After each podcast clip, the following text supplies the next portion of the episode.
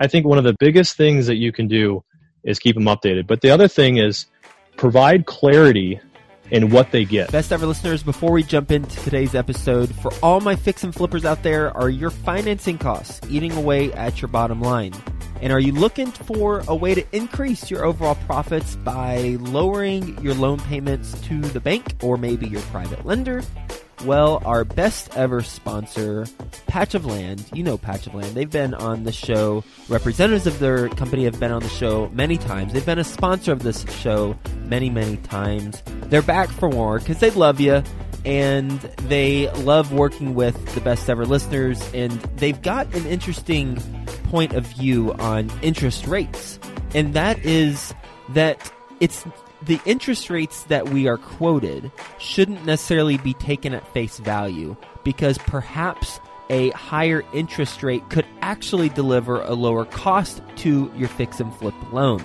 And they have a white paper on how that is possible and how that can be applied to your fix and flip business to help your bottom line get more profitable and to help you choose the best uh, lender for your financing needs. So go to patchofland.com forward slash Joe Fairless, and they've got a white paper for you, and it will walk you through the way to evaluate interest rates in terms in general on your loan so that you truly are getting the best interest rate. Because there are some tricky things some lenders try to do to um, glaze over the fact that their lower interest rate, quote unquote, is actually higher based on some technical things that they put into it. So go to patchofland.com forward slash Joe Fairless and get that white paper so that you can save money on your fix and flip projects. Patchofland.com forward slash Joe Fairless. Best ever listeners, how you doing? Welcome to the best real estate investing advice ever show. I'm Joe Fairless. This is the world's longest running daily real estate investing podcast. We only talk about the best advice ever. We don't get into any of that fluff with us today. Ryan Gibson. Hello, Ryan.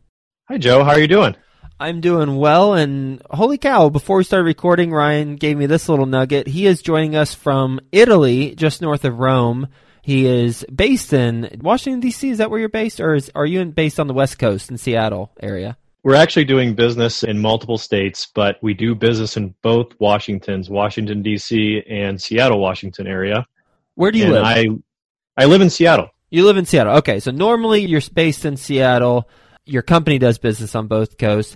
Today you're joining us from north of Rome in Italy and we're grateful for that that you wanted to spend some time with us during your vacation. I don't know, I don't know if I would have done that, but we're grateful for it nonetheless because here's a little bit about Ryan and his company. He's a co-founder of Spartan Investment Group and he has experience ranging from investing in apartments to single family homes, managing renovations, development projects. In fact, Spartan Investment Group has completed six projects and they are also focused right now on four projects between the range of two to eight million dollars.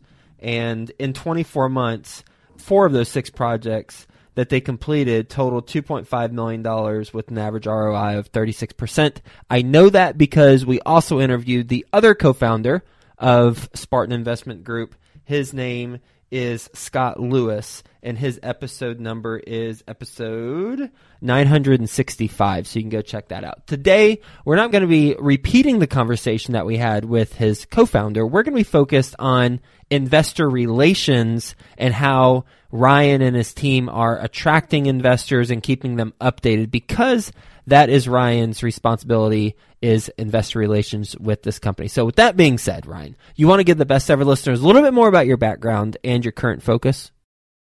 Yes, you said something there that I really wanted to stress, and that was team. And I think that our organization now has a very strong team where I'm now able to transition away from kind of doing a little bit of everything, which we all do in our small businesses, but into more investor relations and attracting capital to our company to make sure that we can go out and do these awesome projects. So when you kind of go around the room, we have five full-time teammates for Spartan Investment Group. One person is totally in charge of our acquisitions, and that's Ben Lapidus. And we have Lindsay Lewis, who is responsible for all of our research. She's actually just developed a system an app that we have internally that grabs 40 data sources and brings together the best deals to the top commercial properties. We're focused on self storage, value add opportunity, and kind of gets us to only look at the deals that we really want to look at that are available on the market. Scott Lewis, the co founder and CEO of Spartan Investment Group, is now focused totally on operations. So he is responsible for the day to day permitting activities and also our strategy, as you heard about in the previous call. And then Jackie is involved in our marketing and also supports the operations as well. So as a result, I've been able to go out with our team and raise just a little bit over $5 million for our current and previous projects. And that is my day to day role. I'm also a full time pilot. I fly the 7576 for an airline based out in Seattle. So that's kind of my day to day. $5 million, how many investors does that make up? I would say that's probably 15 to 17 investors. Okay. You got 15 to 17 investors. Let's say 17, that's 294. Let's just round it up to 300,000. So 300,000 per investor on average. What are the three main sources for how you originally met these investors who are investing on average about 300,000? Sure. One of our core values as a company is to develop personal relationships with everybody we do business with. And I feel like we have done a great job in developing relationships with folks that we can instill a lot of trust in.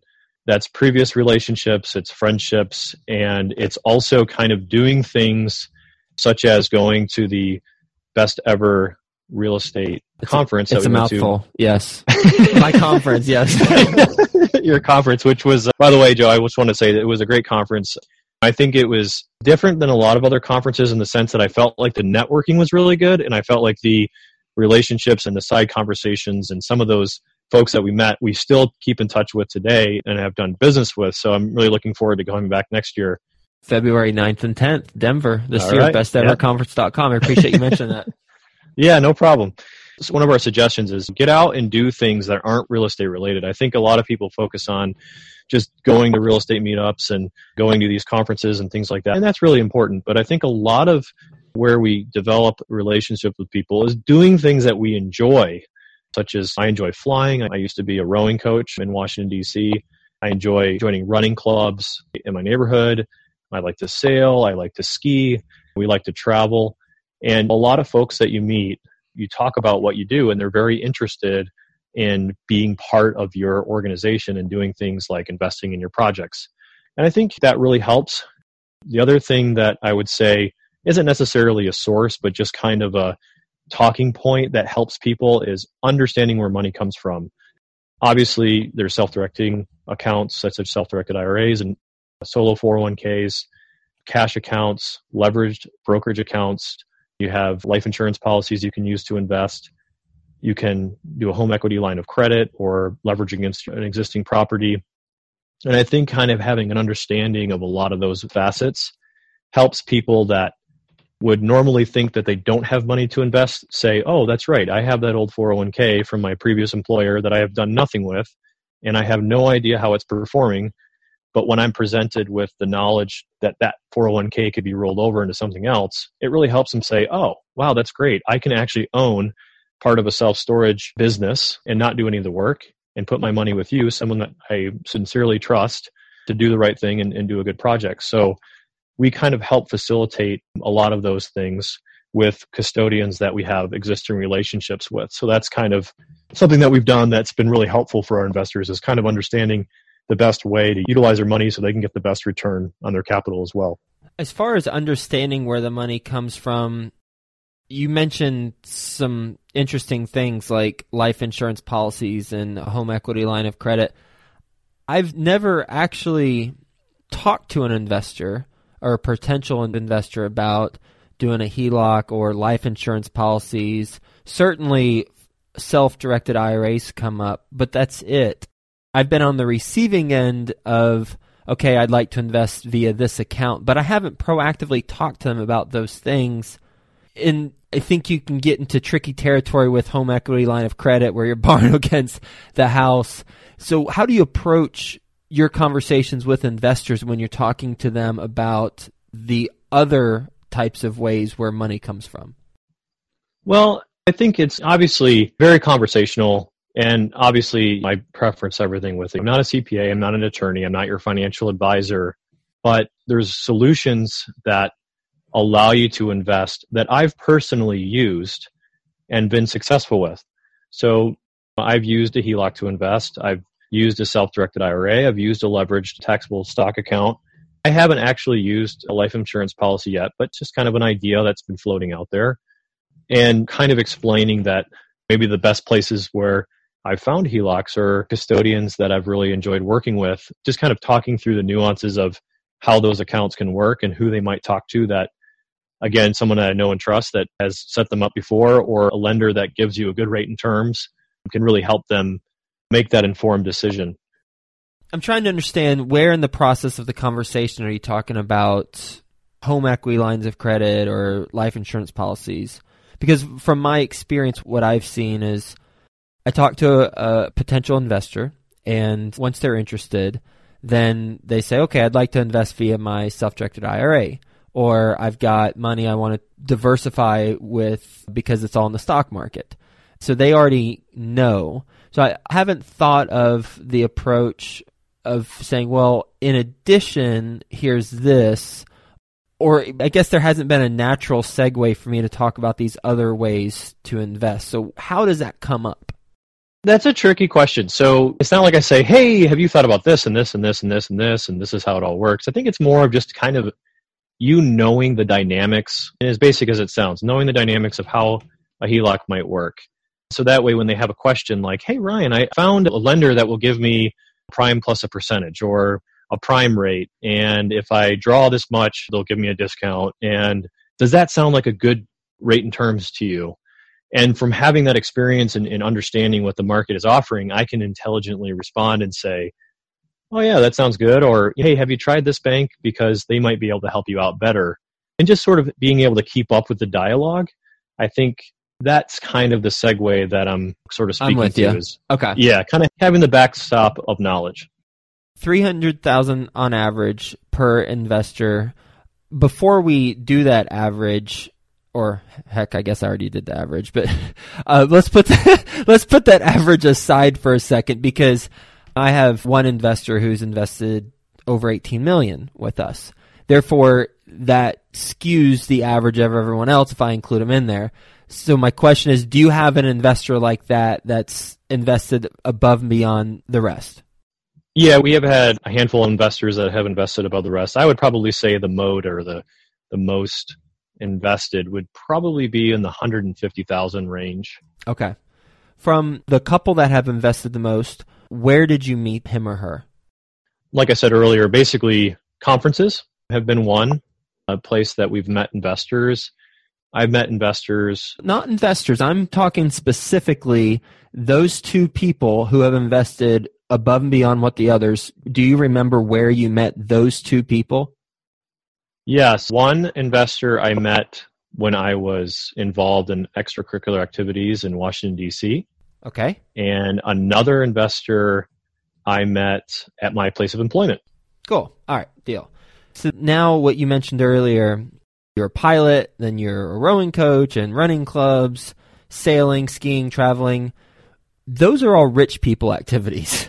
And clearly, maybe not running, but flying, rowing, sailing, skiing, and you can make an argument about travel. But those other ones, clearly, those are rich people activities.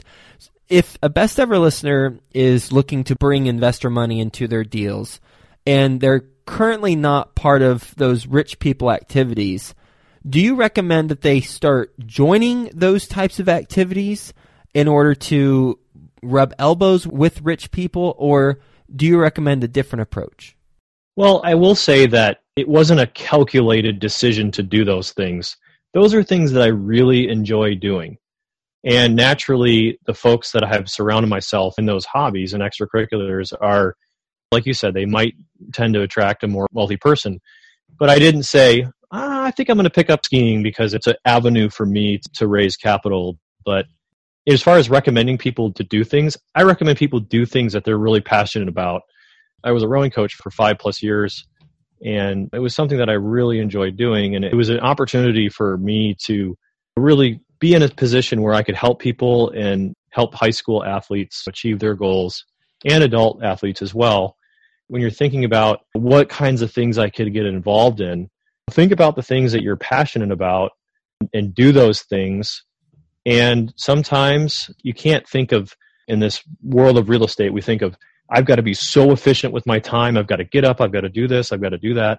But sometimes just letting loose and having some fun and doing things that you really enjoy, you'll find yourself surrounding yourself with other people who like to enjoy themselves. And maybe they have some discretionary income to invest in your projects. So I'm sorry to be so philosophical about no, it. No, I love that I, approach. I completely agree. I just had to call it out because that's something that some best ever listeners might have been thinking. I sure. 100% agree with you.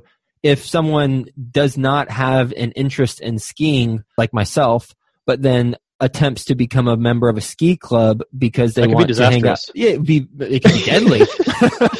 it could be deadly, number one.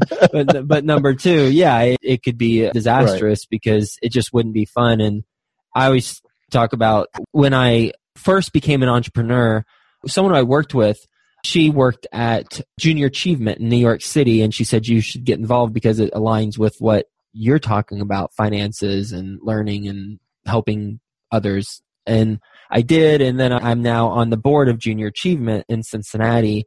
And through that, I have developed some good investor relationships, but I had no intention at all of ever developing investor relationships and business friendships. It was purely I was interested in doing something, and then it just evolved from there. And same with being on the alumni advisory board for Texas Tech.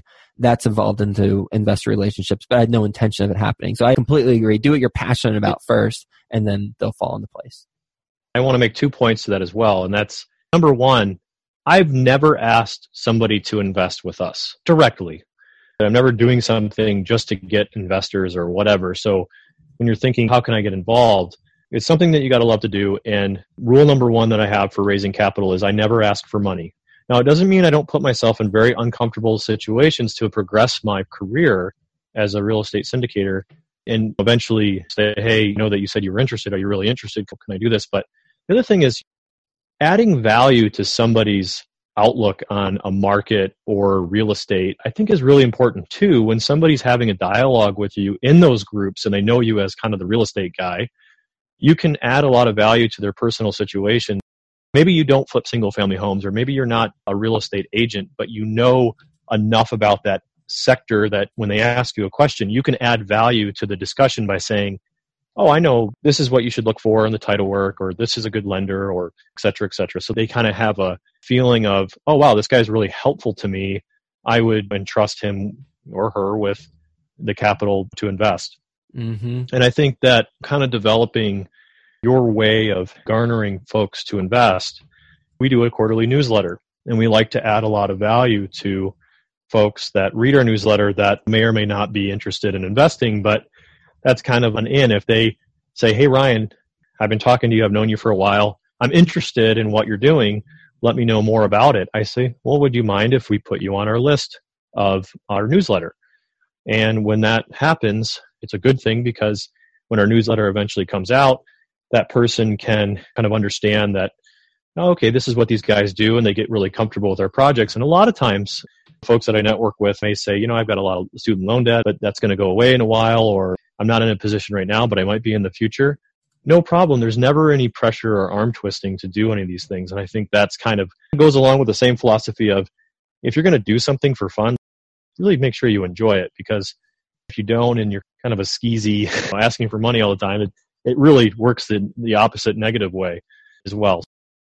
And I also think a lot of the folks that do these types of activities, you've got to be kind of at that trustworthy level where you're taking a significant amount of capital and investing it for somebody, that's an enormous responsibility that you have for that person's capital. And I think Scott mentioned at the conference last year, $10,000 is about the average saving of a $100,000 salary. So you're taking $50,000 to invest in a project for somebody. That's five years of savings potentially. That's a very serious thing to do. You mentioned that you have a quarterly newsletter. Is that mailed out or is it emailed? Email for now. Email for now. What's in it? We write a market update. So if we're focused on a specific market, we have Lindsay Lewis, who does our research, will write a quick blurb on we're building a self storage right now in the Seattle metro area. And she focused in on population trends and housing statistics for the Seattle market, just to kind of give folks a flavor of what's going on in that market right now, which is a lot of good things. We'll also feature a teammate. For example, we just brought on Ben Lapidus, who's our director of acquisitions.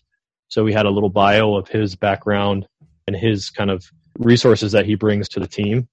We'll also write an article about a specific topic. Right now, I'm focused on self-directed accounts. So my last newsletter included a article on how to do self-directed retirement investing and what it is and what it isn't and how it might work for a particular situation. And I plan to have a continuation of that knowledge base for our investor group so they can kind of have some opinion on that. And we also kind of let everybody know what our current projects are, send out a few renderings and kind of give an update on kind of the ins and outs of Spartan. Our goal is to let our readers feel like you do your job every day. You're running around, you're doing all these projects, you're doing all these things in your world, but do your fans and your investors, do they know kind of what you're up to? So we kind of do like kind of around the room so they can kind of have a purview of what all of our projects are and how we're doing as a company. And I want to just get clarification on the statement you mentioned earlier. You said, I never ask for money.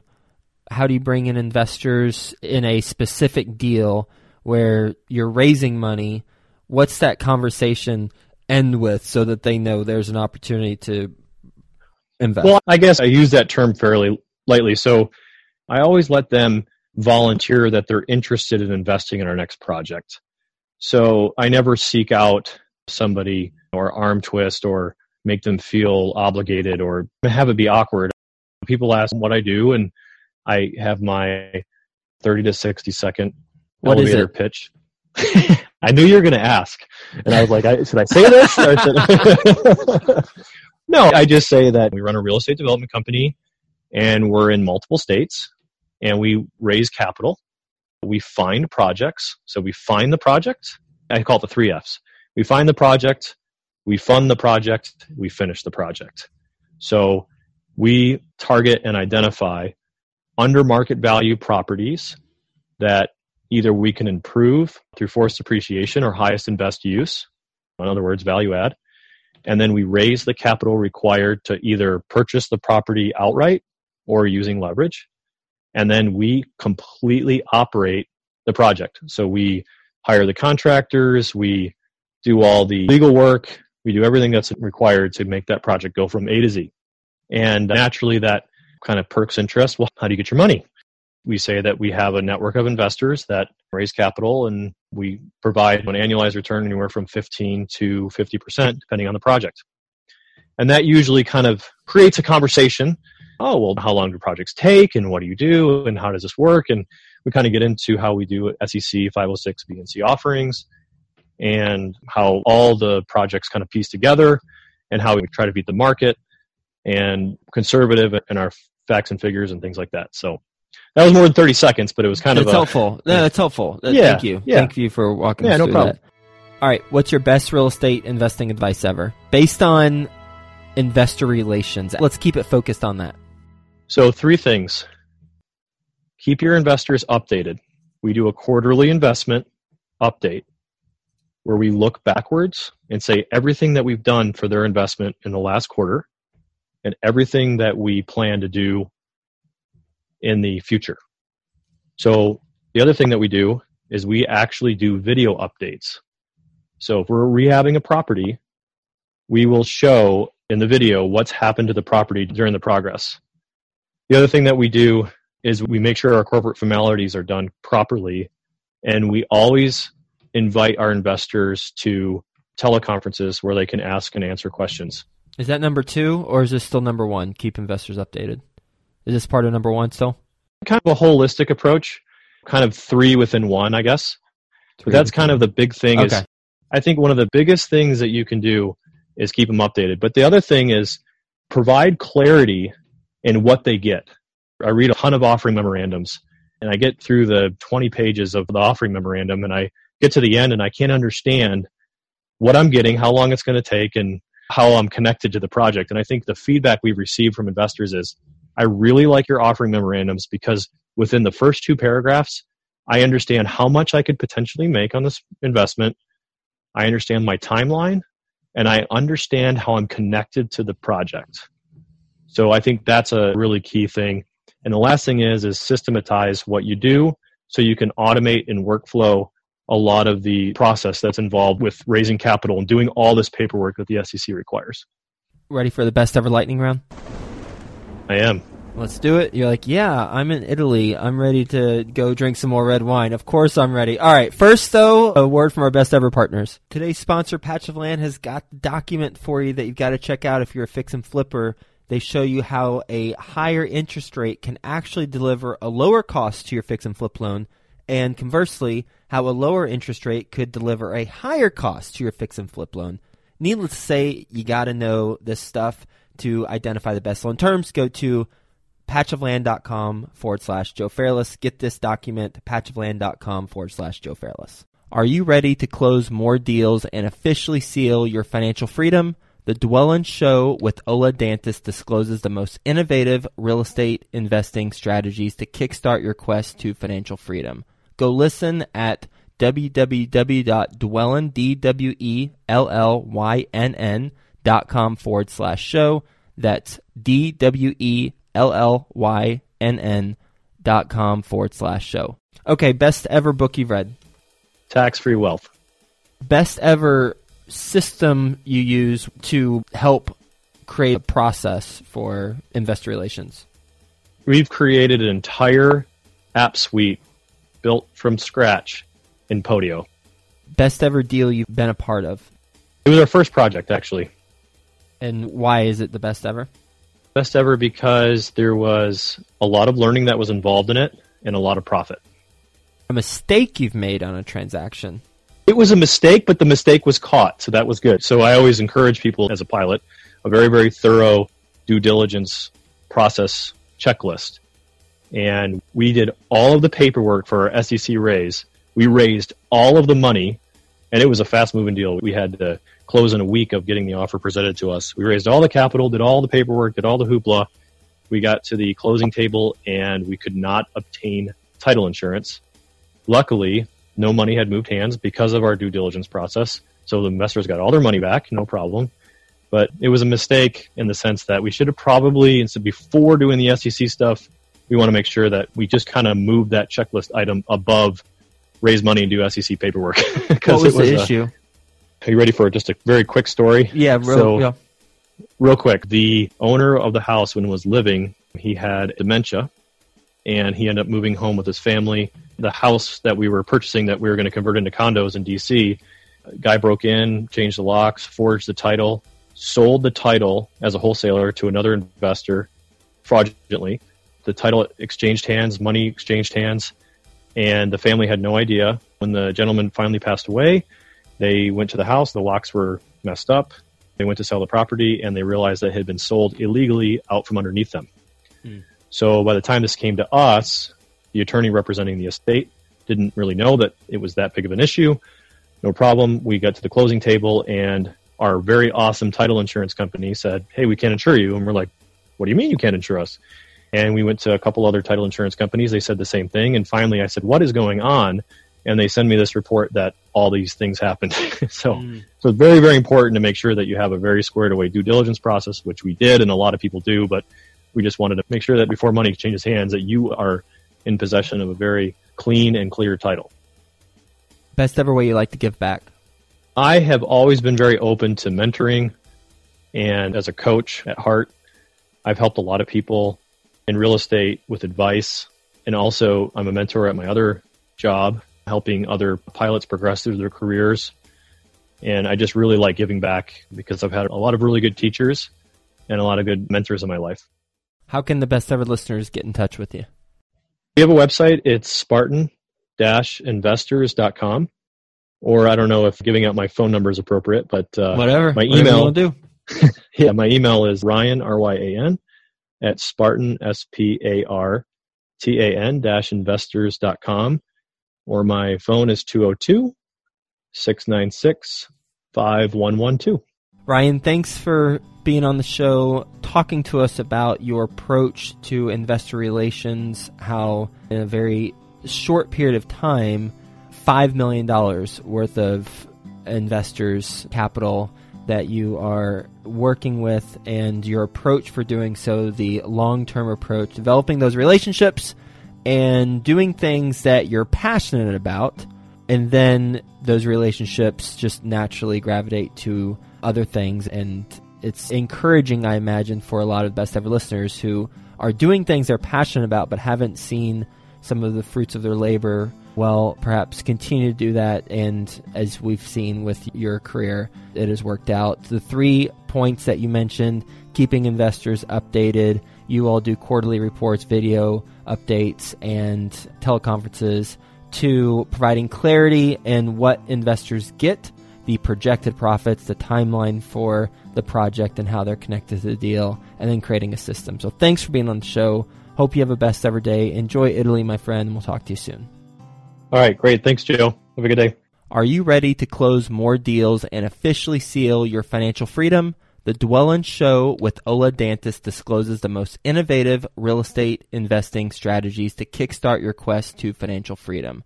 Go listen at www.dwellynn.com forward slash show.